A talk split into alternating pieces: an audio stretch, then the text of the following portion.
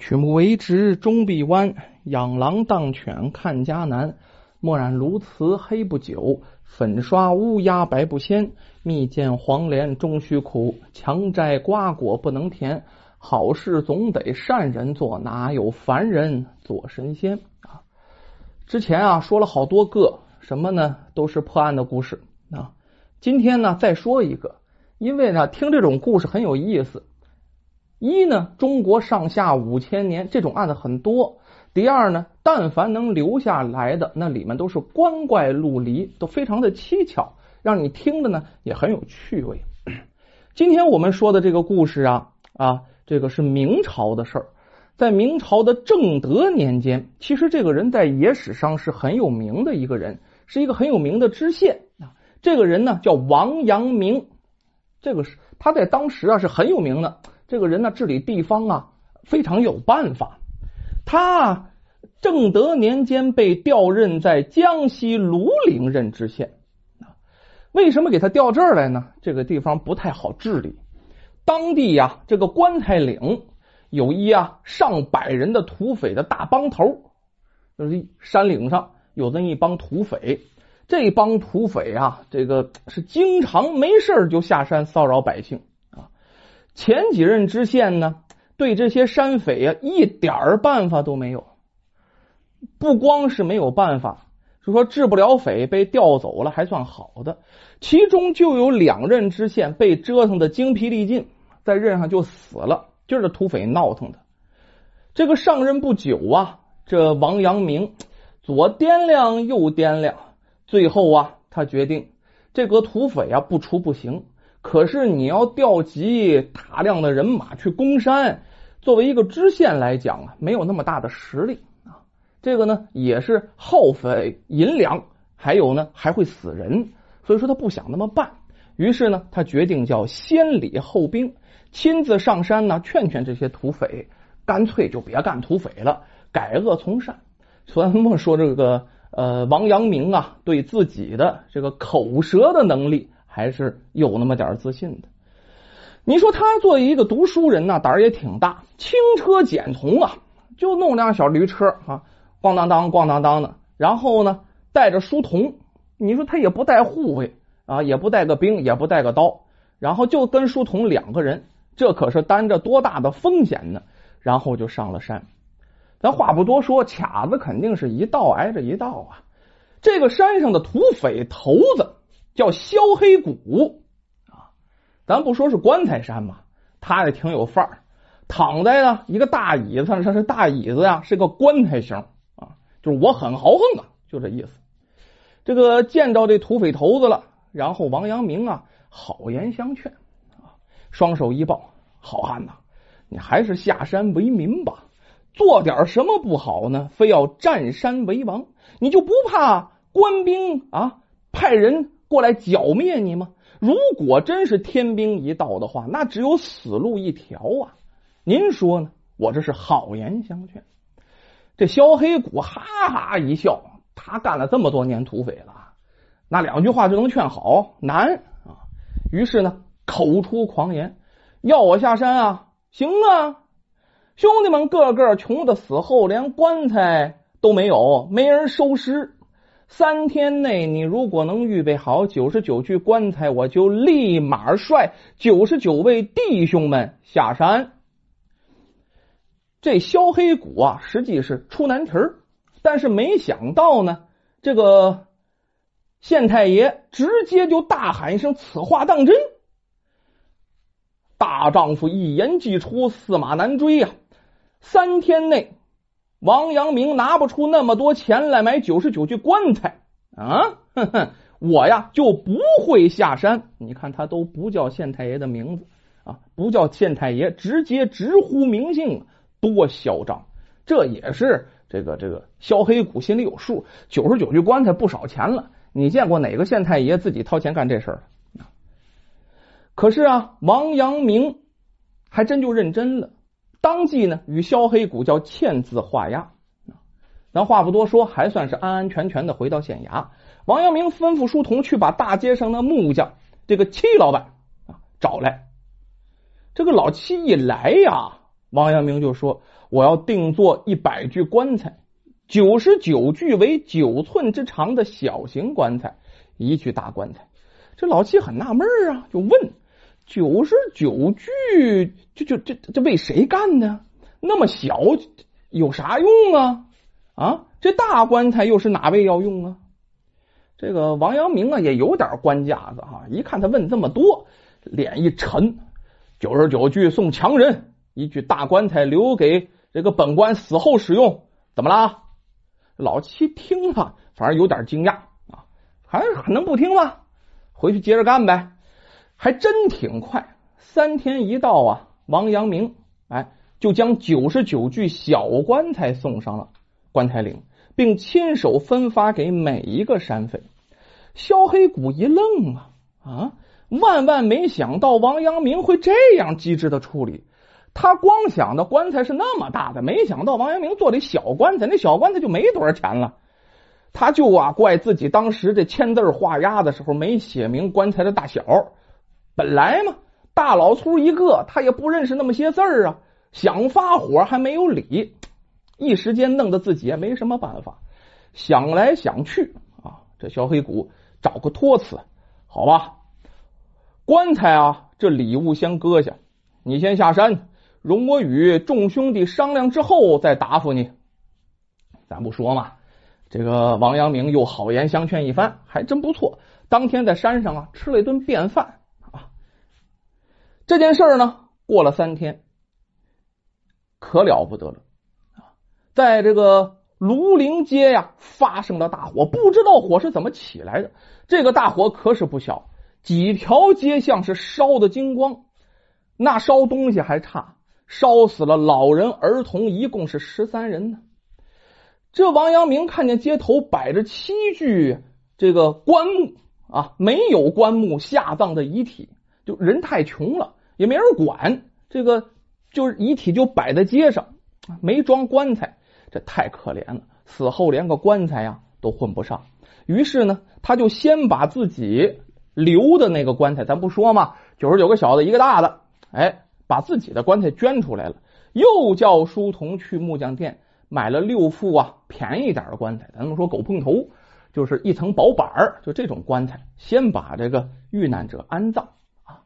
这个棺材铺老七听说这个王知县又要买棺材，马上准备好六具，然后呢，他就干这个了呀，速速的将死者呢全都成殓在内，该安葬安葬啊。这事儿又过去半个月，这个老七呀。又给王知县送来了几尊精美的黄梨木雕笔筒和笔架。王阳明就问他呀，这也熟了啊，齐老板，你这木雕雕的挺好啊，但我不能收。如能送棺木哈，我可能会笑纳。咱说这王知县一句玩笑，可是这戚老板呢，真是当真了。过了五天，他先送上一具这个微型的棺木雕刻。那雕的非常非常的好啊！这王阳明啊又拒绝了，这有什么用啊？我又装不进去啊！我要个大的。可这老七真是下了血本了，一不做二不休，真送给他一具啊油漆发亮、画有松鹤的大棺材。王阳明啊又好气又好笑，就问这齐老板：“你这你你送我这样的礼物给我，这这这啥意思？”就那意思，你送我棺材，你你早奔着我死还怎么着啊？哎，这老七啊，嘿嘿嘿乐。大人呐，哎，有所不知，这个庐陵庐陵啊，庐就是茅草，陵就是坟墓。这儿啊，风水不好，年年死人死的很多，大街小巷啊，烧死鬼啊，大榕树下江中的落水鬼。啊，天华山上的砍头鬼，这个宝华楼的这个吊颈鬼，几乎年年呢都在找替身。小人呢是为给大人辟邪。按我这边的风俗啊，呃，中年人呢早被棺木能长寿，普通棺木值不了几个钱儿。再则呢，这个棺呢，哎，棺材的棺与这个当官的官，材呢，材料的材与发财的财，这个声音是相通的。我这是祝贺大人升官发财。这解释的非常有道理啊。这王阳明这一听解释，哎，那没办法了，这个这解释的太好了，就把这礼物啊收下来。这个书童啊送走老七之后，阴着脸问这王阳明：“大人呐，你从来不收别人礼物，这次为何破例？再说这棺材也不吉利呀，老七分明在戏弄你。咱说这小书童啊，这还有正义感啊，跟了大人多少年了，还真没发现大人收礼。”王阳明回答：“强龙啊，压不过地头蛇，入乡随俗吧，先搁在后院。今后如有死者再无钱买棺木，咱再转送，可不是省一笔开销吗？” 这书童听完这解释啊，知道这个这个王阳明是怎么想的，心里啊也觉得知县大老爷想的比自己周到。可是咱说这王阳明的嘴啊，好像开了光一样啊，这个。好的不灵，坏的灵。第二天，就有一位被大火烧成重伤的灾民不治身亡。这死者还无儿无女，无人收尸。这王阳明迅速就把棺材送去了，将死者赶快安葬在这个长岗岭上，就边上埋死人的一个岭。老百姓听说新来的王知县免费送来了棺材，而且是。一而再，再而三的帮助百姓，一个个是非常的感动。可是这件事啊，看着很普通啊啊！王阳明万万没有想到，就这么一件普通的事儿。俗话说“入土为安”啊，可是本埋了的尸体，就一个晚上刚过，不知是何原因，就被人偷偷挖了出来，棺材运走了，尸体则弃尸荒山野岭。王阳明知道以后非常的震惊啊，另外还有点纳闷再者就是这这太生气了，怎么怎么还有这么干的啊？这初来乍到、人生地不熟的他，为谨慎处事就这个不知道在碰谁了肺管子，自己没弄明白，先别发火。于是悄悄的派书童跟刑名啊，处茶馆各个地方市井当中的好多地方吧，哎，去走访市民。调查这件事情的真相，找出真正的凶手，好予以惩戒。这书童啊，跟这个刑名师爷啊，还有捕头们，哎，散出去调查去了，还都没回来。就这个时候，这老七，也就那棺材铺掌柜的，早早的却登门拜访。老七见面啊，直截了当，一点没含糊。王大人呐，我送给你的礼物，平民百姓没有这个福气销售啊。也不配。昨晚我派人把油漆棺木挖出来了，重新洗干净了，并在棺内放了挂鞭炮驱邪鬼。现在已送至县衙大门口了。万望大人恕罪，笑纳这份薄礼。这可是小人的一片心意呀！啊，这个庐陵的棺木，无论是用料还是做工，在江南都享有盛名。如搁在这不方便啊。大人可以送往故乡，留给你家老人百年后备用啊！说的很实在，自己啊，这也算投案自首，这是我干的，自己来承认了。这王明阳听了，心里咯噔一下，暗想：这世上还有这等大胆的贼人，可真是少见呢。来者不善，善者不来呀。王明阳清楚，要弄清这其中的来龙去脉呀。我来的时日尚浅，还得呀有些时。再说啊，这棺木本来就是他老七送的，认真说起来呢，也不算偷盗。于是想了半天，这王知县接着就说：“哦，既然如此，是本官有眼不识泰山了。不过啊，那穷苦的灾民无棺木安葬，实在是可怜。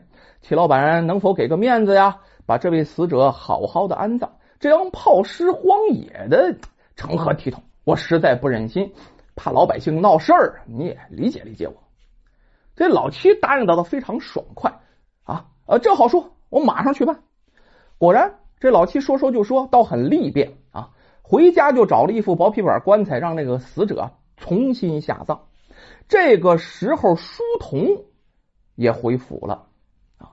他在茶馆啊打听到消息了，告诉这。王阳明说啊：“这个事儿是老七干的。”王阳明说：“这你来晚了，这个他早就上我面前主动承认了，现在的主动权在他手里啊，咱调查出来也没有用。这书童接着又说：“大人呐，有所不知啊，听本地老表透露说，这老七送棺材虽说不好听，但可是十分的贵重啊。哦，有何贵重？不就是一口普通的棺材吗？这儿盛产木材，值几个钱呢？啊，木头老表当柴火烧了都不要，上山也不知道腐烂了多少木头。”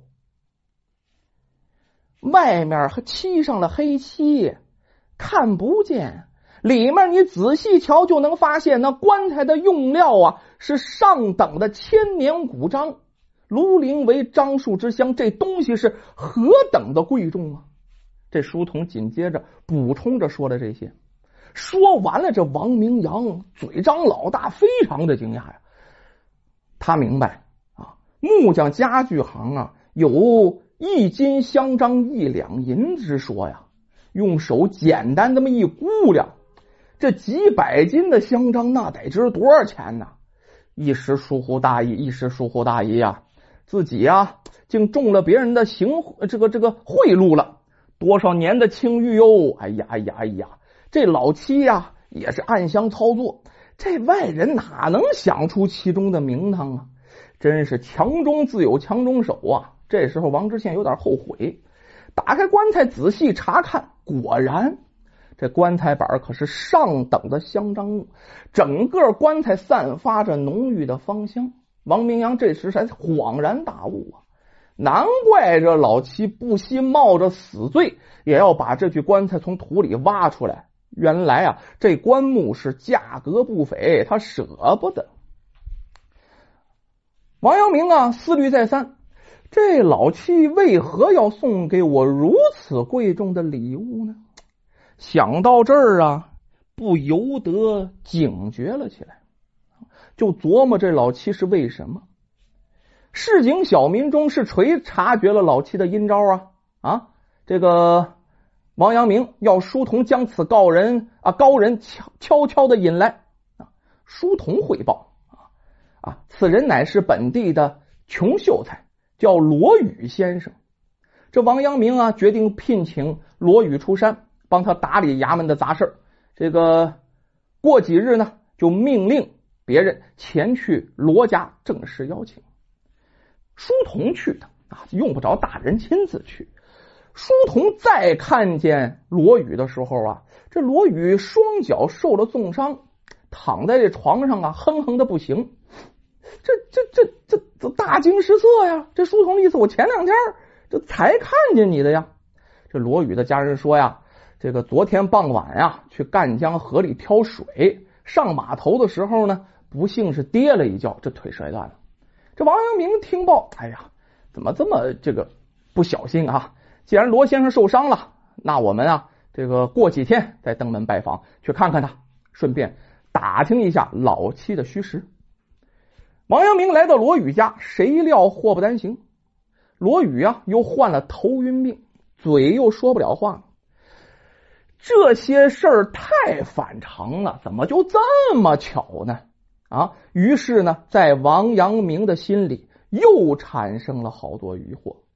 咱说，再过几日，罗家又传来了消息，这罗宇的双手也动弹不得了。走不了路，说不了话，连字儿也写不了了。往后话不多说，半个月不到，这罗宇竟奇怪的病死了。莫非是杀人灭口？王阳明感觉此事是真是有点蹊跷，非同小可呀。这个咱说呀，这罗家也是个穷酸啊。这这这个罗宇虽有学问，但是家里很穷。确实是无人安葬，罗家大小哭成一团了。王阳明啊，这个有送棺材的撇儿，他就爱送棺材，于是就把那个上好的香樟棺木送给罗家，一表示慰问，二来呢也让罗宇是早些入土为安。哪知道这老七听说王知县又要送棺材啊，赶快是找人上门劝阻。大人，你可万万不可呀！他是个穷书生，哪有资格享受这么高档贵重的棺木啊？请大人三思。那么老七为什么反复要把这个棺材送给王阳明呢？那么王阳明最后到底查没查出老七是什么样的人呢？哎，我们啊这段书分成两集，我们下集再说。